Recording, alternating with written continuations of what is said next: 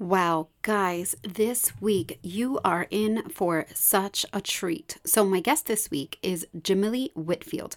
She's a licensed clinical social worker with over 15 years of experience in treating children, adolescents, women, and families in the areas of complex trauma, immigration, sexual abuse, sexual exploitation, abuse, neglect, intimate partner violence, anxiety, depression, and a host of other experiences.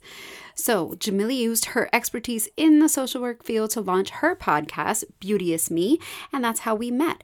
I invited her on to the show because I wanted to talk about this topic of bringing our past traumas into our marriage. I recognize that a lot of us hold on to traumas that happen to us as children or before, and we bring those into our marriage. So I also recognize that I am not an expert on trauma, and that's okay. So that's why I brought Jamily on here, who is an expert on trauma, to talk to us about this topic. This goes right into Jamily and I just belly laughing, having a great conversation. It was a really easy flow of conversation.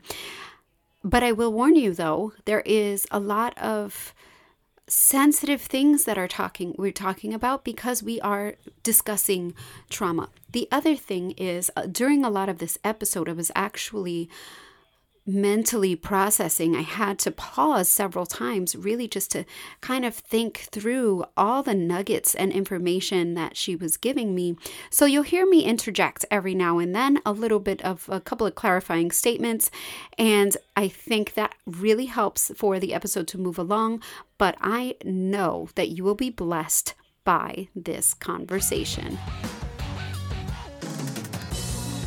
Welcome to the Grace Fueled Wife podcast. My name is Beatrice Vargas, and my mission is to improve the quality of marriages by helping us learn to be fueled with grace. Are you sitting in a marriage that feels empty? Are you struggling to reignite the passion and love you once shared with your husband? Are you at a crossroads of leaving and repair, but you're constantly reminded of your promise to God to stay true? Or maybe things haven't even gotten that bad yet.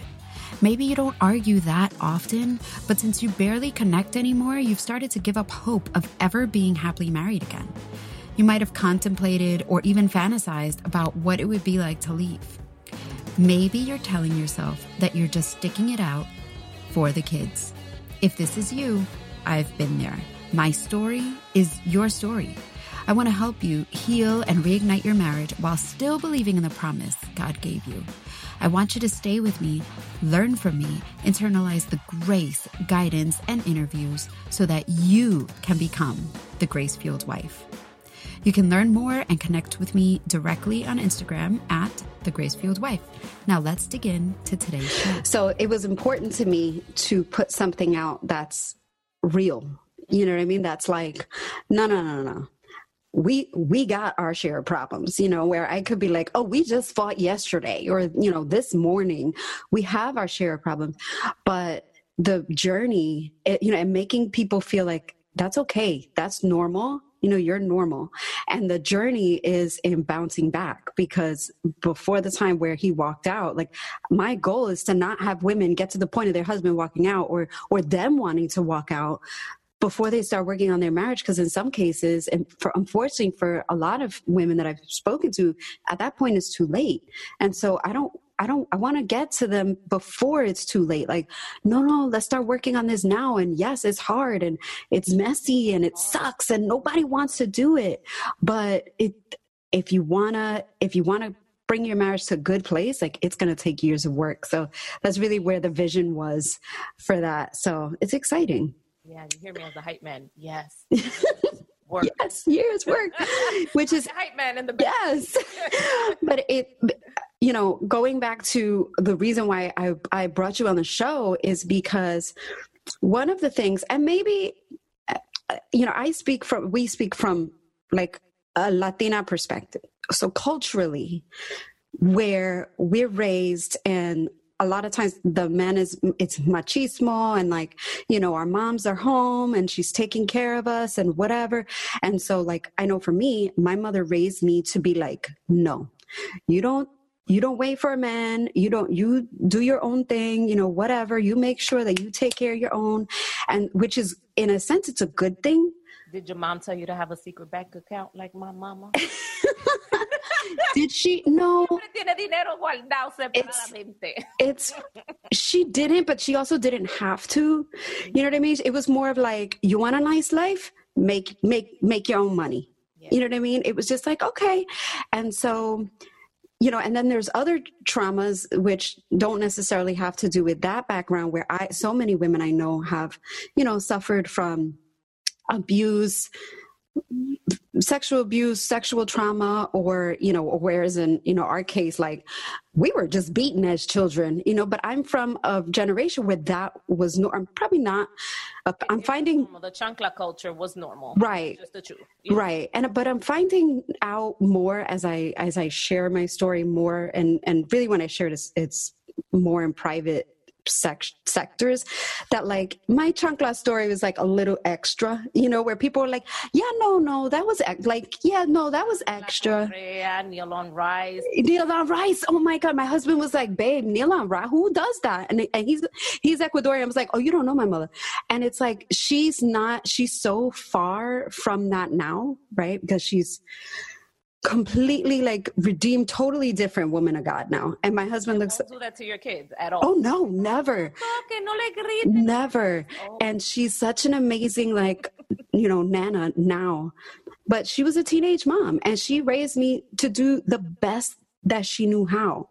But what happens is, as adults now, we grow up bringing all this, like, this baggage into our relationships, or because of that, then in high school, like, I allowed myself to be in, relationships with boyfriends where they were abusive, where all kinds of things happen.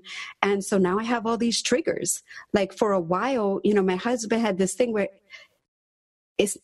he would like hold my arm, and it would give, like, just to be like, hey, babe. And it would just like make me flinch, like give me reminders of an ex-boyfriend who used to grab me and shake me around. You know what I mean? And I'd be like, don't do that. And he'd be like, what? And I know he would never hurt me, but he would be like, I don't like, but what? And I had to be like, just. So I recognized once I got to this point in the interview that I was stumbling my way through a memory and a description of a trauma trigger for me, something that I knew had nothing to do with my husband, but that I was projecting on him, and I was really transferring things that hurt me and upset me and scared me almost onto my husband, and I knew that it wasn't for him. It wasn't a burden that he was meant to carry, but I was almost having him carry that burden. So as I go through this realization and I am fumbling my way through the question for Jamily, which ultimately ended up being, how do we identify these triggers so that we are not then blaming our spouse for the action?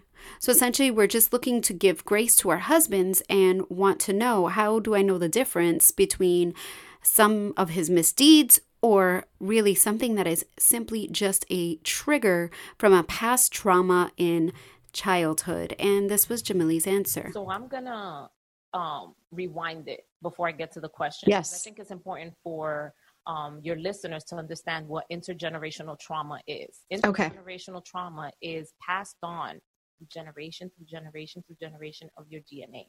So how your abuela was, how your abuela's abuela was, how your abuela, abuela, abuela, abuela, abuela, and grandma, grandpa, grandpa, all the way down to your mom, all the way down to you, all the way down to your kids. We start seeing traumas. We start seeing hysteria, because with the Latino cultures, the hysteria, ay, Dios mío, and this. We start looking at the hysteria. We look at some of depression, anxiety, sexual abuse, trauma, substance abuse, etc. Things that get passed on generation to generation. So, in the Bible, it's more called generational curses, right? So we pray on generational curses. We got to pray upon it. We got to rebuke it, fast on it, etc. It's generational trauma.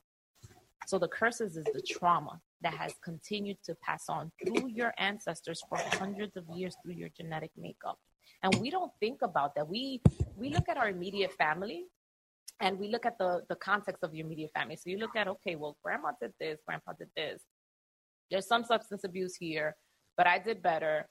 But you bring, so maybe you're not a substance abuser, but maybe you're bringing some of that anxiety. Maybe in your parenting style, you still have chancla culture. You still have some of these other things that were embedded and rooted from their generations and generations and generations. And so when we have those traumas, and then on top of that, we experience, because right, it's internal, it's in our body, we feel it, it's in our DNA. When something traumatic happens to us, there's a snap in our brain. And so for you and sharing, and thank you for being vulnerable and sharing your story about, you know, an ex-boyfriend shaking you, et cetera. You know, I've shared and I've been very vulnerable in my podcast about my sexual abuse and trauma and my being in relationships, but that's passed on to me from generation to generation, what I didn't receive at home. So when we look at the connections first that a child has with an adult, that's integral. That is so important. So we think about our parenting and how we show up for our kids is how our kids are going to show up in the world.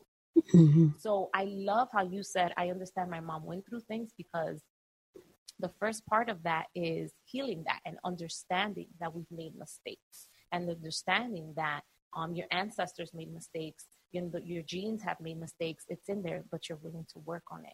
So when you come into a relationship, it's important for you to work on you. It's not his business. It's not her business to work on you. It's your business. It's your trauma. It's what you've experienced. And same thing goes for your husband. He's experienced things, chancla culture, rice culture, whatever it is, or just an absent father that's present. You know, when I mean an absent father that's present is that men were working hundreds of hours. They were coming home to be fed, to go to sleep, and to discipline the kids. Your mom told me you gave a hard day, boom, boom, boom, that's it. Next day, out and about the next day. And doing things or drinking, et cetera. And this is, you know, again, everyone's story with different cultures. And so that absent parent might make your husband a present parent, right? Because he doesn't want to be an absent parent, but absent somewhere else. So maybe absent emotionally in certain areas and not being attentive to you when you're having a bad mood or you're triggered by something that was read, said, done, et cetera, because that part is absent. So it is important that we work on ourselves individually, because you can't fix it. I can't fix my husband, and my husband has been through his own stuff. You know, he lost his mom November of 2019. So we're still reeling and dealing with it. And how do you cope with that? And what his experiences were as a child versus my experiences as a child, and what I allowed. But I got to work on me. That's what's more important. Yeah. To answer your question, you got to work on yourself first and foremost. I love that. Because of whatever traumas that we might have, we feel like we need to defend ourselves. Mm-hmm. You know what I mean? Like, I feel like I need to protect. Like, I need to protect myself, protect others, protect, you know, whatever. And so as a result, I'm really defensive with my husband. He'll say one little thing and I'm like, what? Yeah. You know, and he's just like, wow, babe, like, chill. Like, it's not that, you know, like, relax. I wasn't trying to come at you. I was just trying to, you know, and he's trying to help me grow. And I'm just like, oh, but you're criticizing me. And again, I think that's a prevalent thing. So in working on ourselves, I guess my question is, what do you suggest? Like, where do you suggest we start? Like, what do you suggest, you know, versus becoming defensive? Mm-hmm. Like, how do I get inward and say, okay, you know what I mean? Like, take a step back. So I always try to tell my listeners, like, you know, when you want to react with your husband in love, when you want to give him grace, take a breath, take a step back, mm-hmm. and think about it first. What would you say there? Okay, so now we've heard a little bit about generational traumas, generational curses, and how we could potentially identify them by looking at our own histories of family and our past.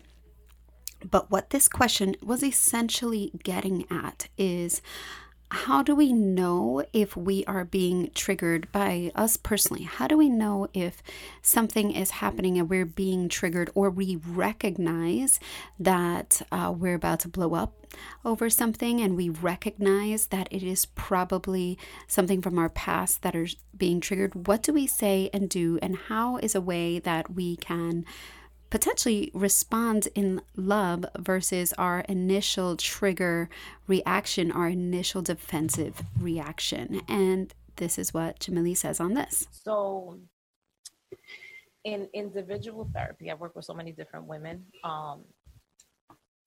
What I always say is you have to understand your mind-body connection. That is so important, because what was the physical symptom you felt before the reaction? Because your body reacts before your mind. So did you get hot? Did you have a headache? Were you flickering your teeth? Because some people like bite their lip, flicker their teeth, pick their nail, do something. What were you physically doing before the emotional reaction comes out? It's that mind-body connection. You really have to, like, mindfulness is something that people have been talking about prayer, through meditation, but mindfulness is so important because you have to understand your mind-body connection, because your body is reacting first. Your body is what holds the trauma. That is the first thing that holds the trauma. If something smells, feels similar to something, and we're human, and that's just the truth. I know I'll share, even if my husband is about to say something that looks similar to me being defensive, that you're going to criticize me because it feels like rejection, because rejection is something I've been working on for years, then I'm like, oh. But I have to feel what's going on inside my body. And that's the first thing for listeners. And it is hard. You have to be able to pay attention. You're going to have hiccups. But once you do it, then go back and be like, oh, I felt hot. My heart started racing. So when you go back and you pay attention to that, then you can be like, all right, I'm going to take a step back from it before I react. What is this? What is this telling me? I always say, what is this telling me? Or God, what is the lesson? That is another thing. Like when I'm human, and even as a clinician, you're still working on some of your own stuff. I stop and I ask God, what are you teaching me? What is the lesson here? But you have to take that step back. You have to, because if not, you're going to continue to react because you're not paying attention to everything else. You're just having the forefront defense. I'm not going to be a victim anymore. That's all you have in your forefront, but you're not seeing everything else that it looked, it smelled. It's like, we call it the file system. We have a permanent file system in our head. And so when something looks similar, it goes, boom, I'm going to take this out. And that's how you're supposed to react. But you got to reteach that file. No, this is not what it is. I'm safe. And for you, I would say it's like a lot of self-affirmation on a daily, saying, I'm safe. Relationship anymore. I'm safe. My husband loves me. I am safe. Okay, so I needed to pause here and make sure that I parked there for a minute. If you didn't catch it, I want to make sure you caught what she said. She said we need to retrain that file in our head, how we have this file system in our mind, and we need to retrain that file to let us know the truth. We're safe, right? And she talks about using daily affirmations.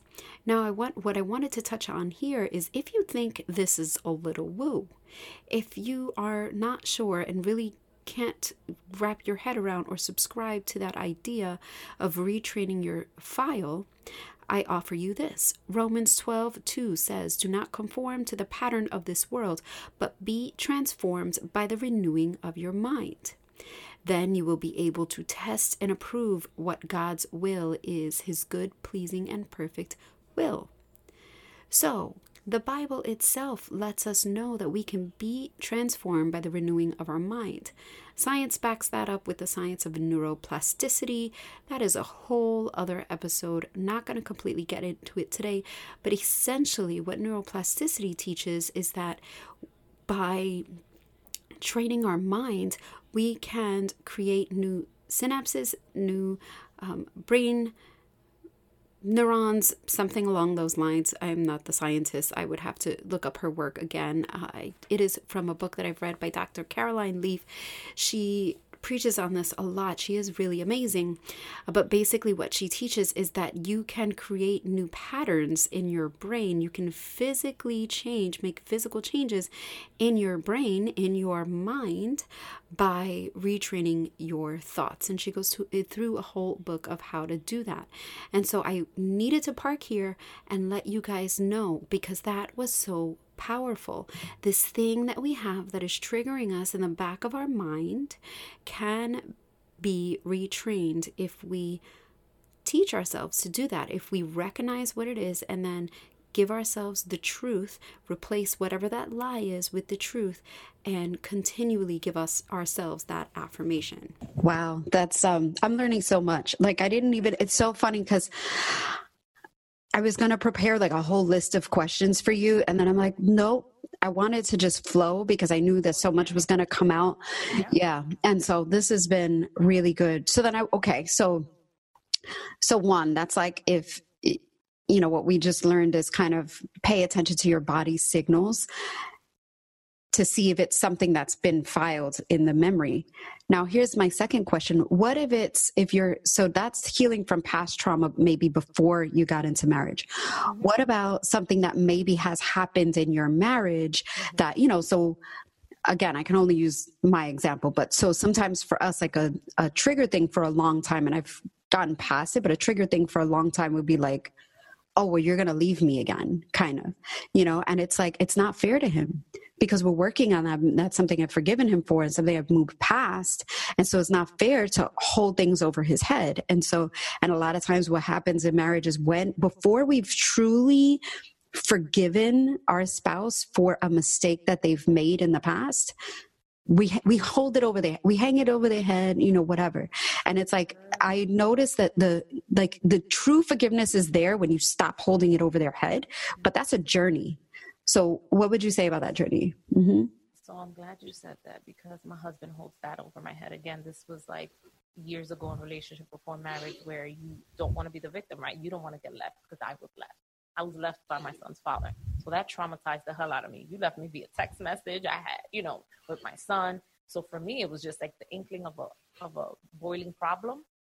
Mm-hmm. I would be like, oh, that's it. It's done. I'm done. I'm done. I'm done. Mm-hmm. I'm done. I'm done. So for him, it was that trauma where it's just like, how do I forgive you? Because all these years, you always at the quick one. It's a big old problem. You ready to leave me. It's, you have to, trust is important. You have to trust yourself first. If you don't trust yourself first, it's hard for you to trust anyone else. So you have to go to like a trust-o-meter and see, what do I trust about myself? What can I trust about myself? What can I be comforted in and let go? What tools and techniques can I use to feel comforted in trust? Whether that's through prayer, through your church, through your local community, through your friends, through working out, whatever it is internally that you can do to kind of trust. But forgiveness is something, like you said, you have to be able to forgive yourself. Wow, you know, Jamily, you were reacting this way and you were showing up ugly for your boyfriend then at the time, fiance, whatever, because of your own stuff. That's not his fault. It's not his fault.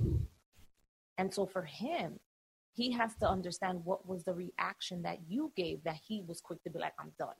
Mm. Was it the dismissiveness that he received in childhood?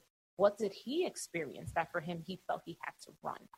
It's really understanding each other's perspectives. And it takes a while for you to sit there and be like, wow, he experienced this.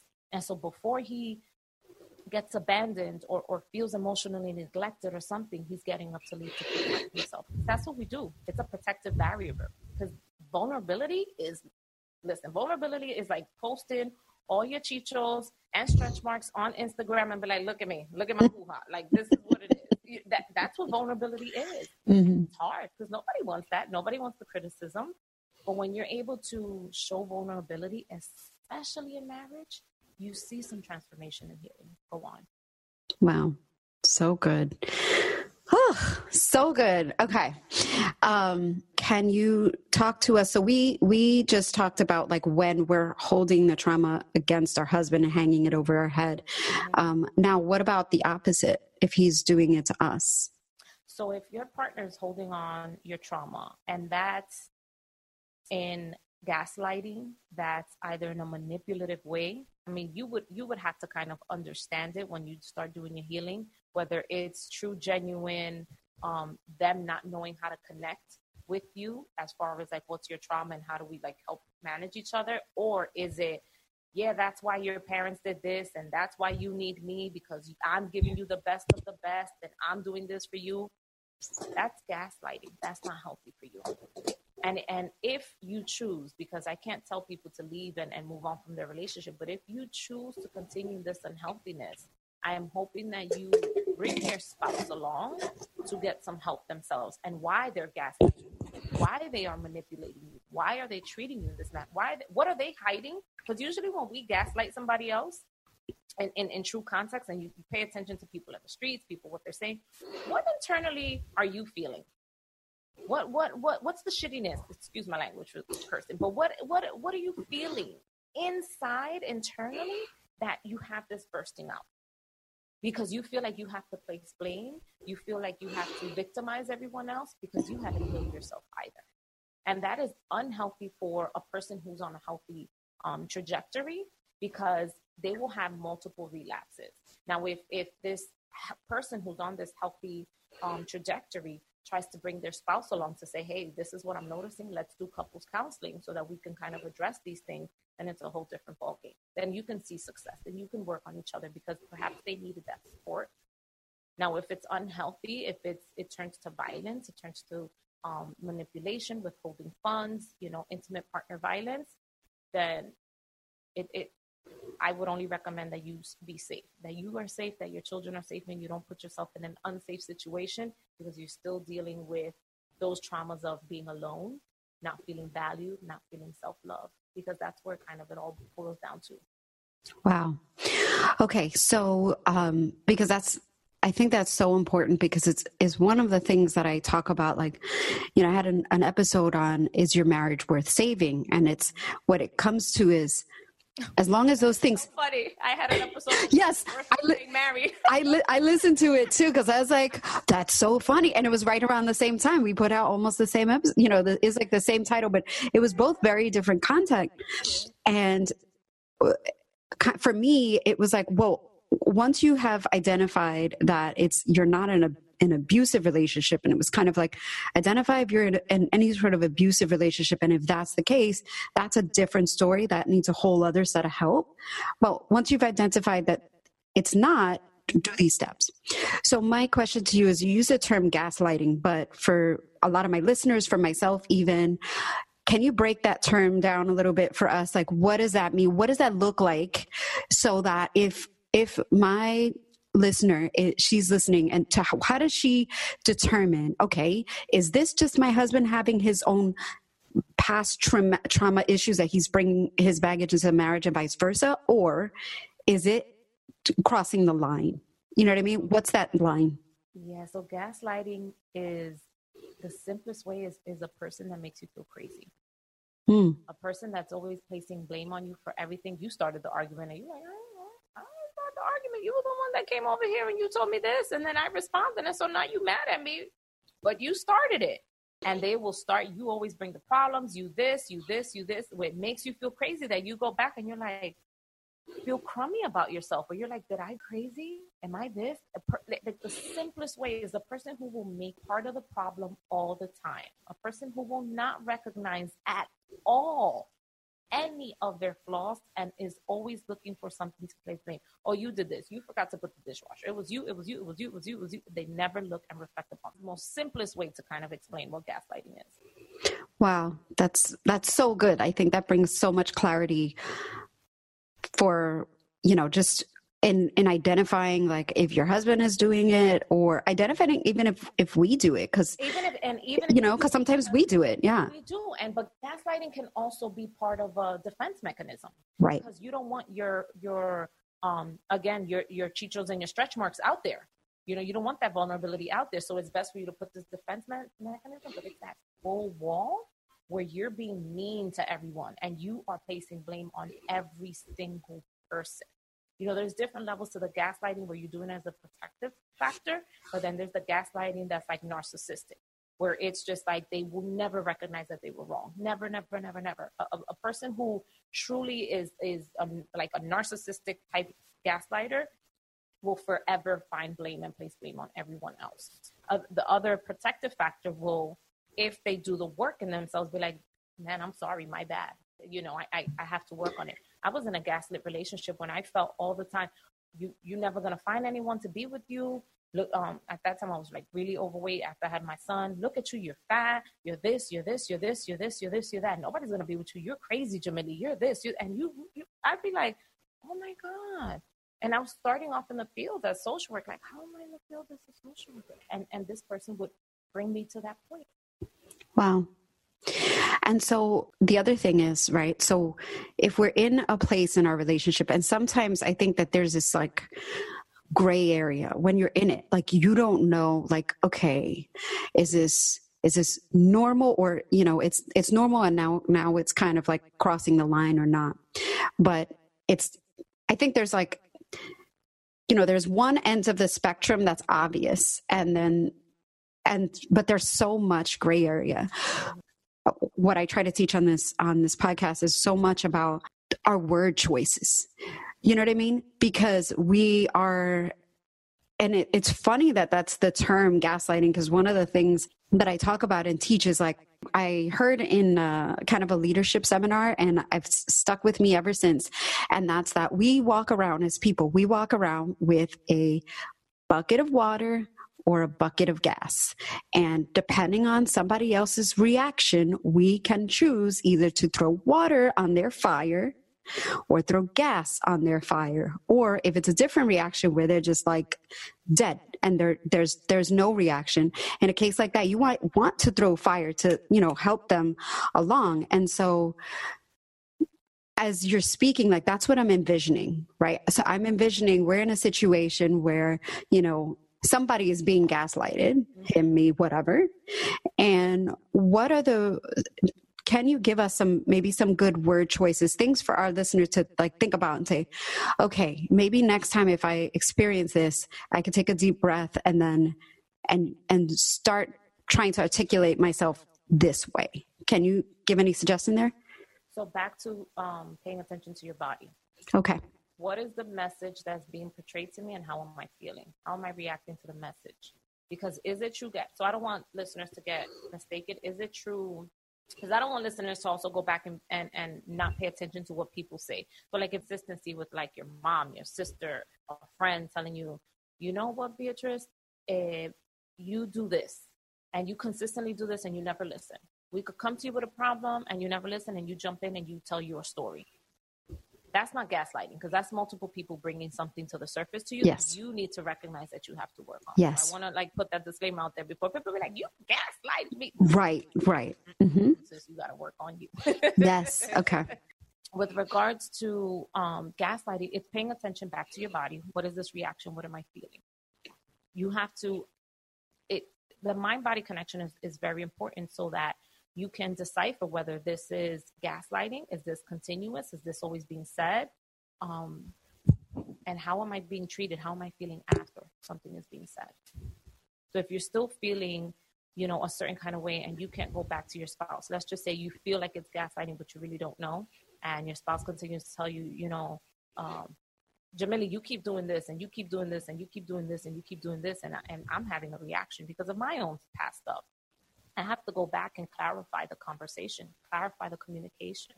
When we talk about words, clarifying communication is important, because I could go back and say, babe, what did you really mean by this? Can you help me understand? Can you help me understand is a very significant word, because not everyone thinks the same. Not everyone processes the same. Again, we've all had different childhood experiences, even if we've been raised in the same household. Everyone processes and retains information differently. So going back to clarify is very important. Very important. That's so good. And I think your distinction between make sure, you know, don't go ahead and run out and call everything gaslighting, like make sure you're kind of looking through these distinctions are so important, because I think it's so prevalent. And that this is the part where people don't talk about that I want to shed light on, because also, let's be real, people don't go to therapy.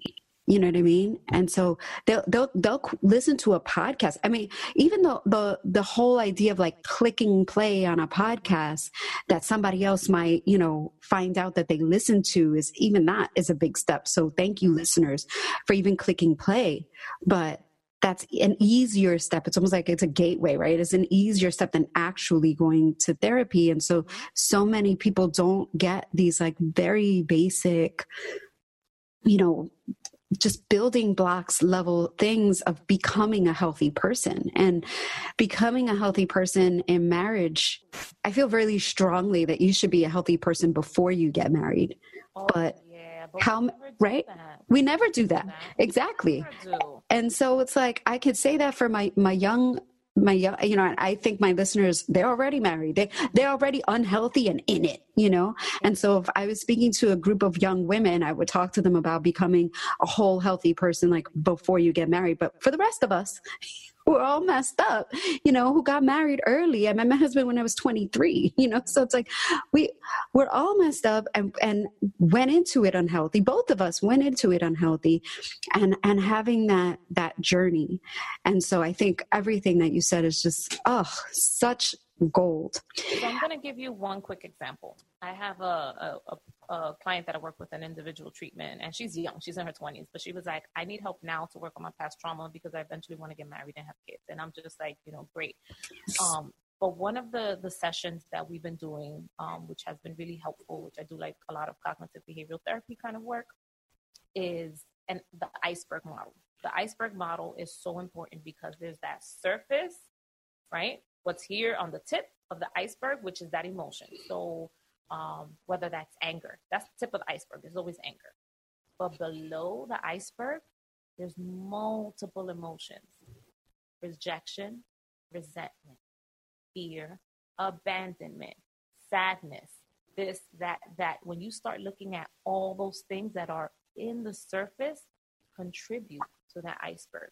So we look at marriage, unhealthy, healthy, in between healthy, fake it till you make it, whatever, as the tip. You got to look at the bottom, what's on the surface. His traumas, your traumas, childbearing issues, which brings a lot of issues in marriages, financial issues. We have to look at it that way. And I would say to listeners, if you want to kind of see what's in the surface of your marriage, draw an iceberg. Put on the tip of the iceberg, just, you know, healthy, unhealthy marriage or whatever it is, arguments. Perhaps it's arguments all the time. You guys love each other. You know you love each other deeply, but you're always arguing, right? Arguments. But then on the surface of it, start delineating what is it that you feel. Are you feeling rejection? Are you feeling like he's going to leave you again? Are you feeling like, you know, the money isn't right, or it's been a struggle to have a kid, or you have a kid that special needs, mm-hmm. or whatever it is, or the in-laws are living with you because now, you know, we're starting to take care of our parents, you know, the older you get, all those different factors, put them there and try to see what is contributing to the arguments. Yes. So good. So then one of the last things that I think would be important to distinguish is, because so many people don't go to therapy, I think because they don't recognize that they need it. And other people, like myself, I've been through therapy. So there's a lot of self-work that I've done already. And so I love the iceberg model, you know, and I've seen it before. And so I've already identified a lot of that stuff, you know, under the water. So for me, you know, what I do in coaching is different than what a therapist would do, right? So what I do in coaching is for those people who've kind of like, they kind of know a lot of what their own issues are, and they're ready to kind of move forward with, okay, I know what my issues are, now I'm ready to move forward. But for those who maybe are hearing this and for the first time going, oh my God, you know, like light bulb going on, oh my gosh, I didn't realize, what would you say, how can you help a person identify, like, do I really need to go to therapy? Or, you know what I mean? Like, do you have any kind of thoughts there for whatever, somebody who maybe for the first time is going, man, maybe I do need to go to therapy before, you know, I start doing all this other work? I'll give you a simple word, insanity. The definition of insanity is when you keep doing the same thing over and over and over and over and over again, expecting different results. And it's not the best way to describe it. When you start seeing yourself and these cycle patterns of behaviors in your marriage, with your child, with your parents, at work, your boss and every other boss and every other coworker has told you that this is the problem, and you think you're fixing it, but you're not fixing it, sis. It's time for some therapy. You got to really work on what is going on. If you feel like there's just that revolving cycle you can't get out of emotionally as well. You know, in the wintertime, I talk about seasonal affective disorder in my podcast where, you know, during seasons, October, November, people start dwindling down with their depression and anxiety and start treating other people poorly. So if you see this happen every year and you see yourself not in relationships during that time, this is part of it. You got wow. Insanity. Wow. So good. This has been such an amazing conversation. I am so excited to, listeners, oh my goodness. So excited for you. I've been so excited to even be here and share this, you know, on a cafecito bright Saturday morning. Exactly. Jamily, will you tell my listeners where to find you? And then also, if you do, so if they're listening and they're like, I love this girl, I love her vibe, I want to talk to her. Do you do any sort of like online, you know, something where they could do therapy sessions via Zoom? Like, talk to me about that. Go ahead. Let them know. So, if you must ask, you can find me on Instagram. I got two pages.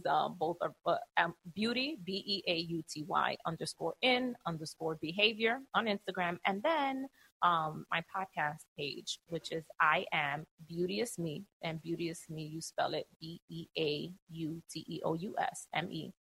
They're both on Instagram. Email me at info@iambeauteousme.com. Right now, as I'm hitting the year mark with the podcast, I'm going to branch off to do coaching. So I'm in the process of that in order to provide support. If you live in New York, I am working, especially for minorities, Black and brown folks, doing telemental health. So if you're in New York, because I'm licensed in New York, I could only provide the service in New York. But, you know, with the coaching, it'll be a whole different thing. So the coaching process is in there. But with New York, you can come find me on the page and I'll direct you where to go. So there you have it, folks. I hope you enjoyed that conversation with Jamily and I. I hope my little interjections were helpful because quite honestly, in going through the conversation, there was just so much going on in my head with this topic because I have so much experience in it, having been in it, and having worked with other people in it. And like I said, I'm not a trauma expert, so it was really interesting to go through a lot of this. A couple of takeaways. We talked about intergenerational trauma or generational curses and how this has shaped our lives. We've talked about the need to protect oneself from traumas in the past. Talked about the mind-body connection and how the body holds the trauma. We talked about teaching or transforming our minds by reteaching our brains away from the trauma and back to today's truth. We talked about healing from trauma, trusting ourselves, forgiving ourselves, and getting both partners understanding of what the triggers are so that we can be in a place of vulnerability and trust. We learned about gaslighting, manipulation, how to identify it, what is true gaslighting and what is not. We learned about some good word choices if we are being gaslit in a way. Some of those were, what did you really mean? And can you help me understand? Those were some good clarifying questions. We talked about becoming healthy before we get married and recognizing when is it that we might actually need therapy or trauma therapy. I hope that was as helpful to you as it was for me. Like always, if you found any value in today's show, please share it. That is really the way the word gets out. Like it, review it. You can do all those things, but sharing it really makes a world of difference. Thank you so much, and until next week. Hey, love. Thank you for listening to today's show. If you found any value in today's episode, it would mean the world to me if you left a 5-star review and shared it with a friend or someone else who needed to hear this today. This is really the best way you can thank me. It helps me to get the word out to other women just like you. See you next week.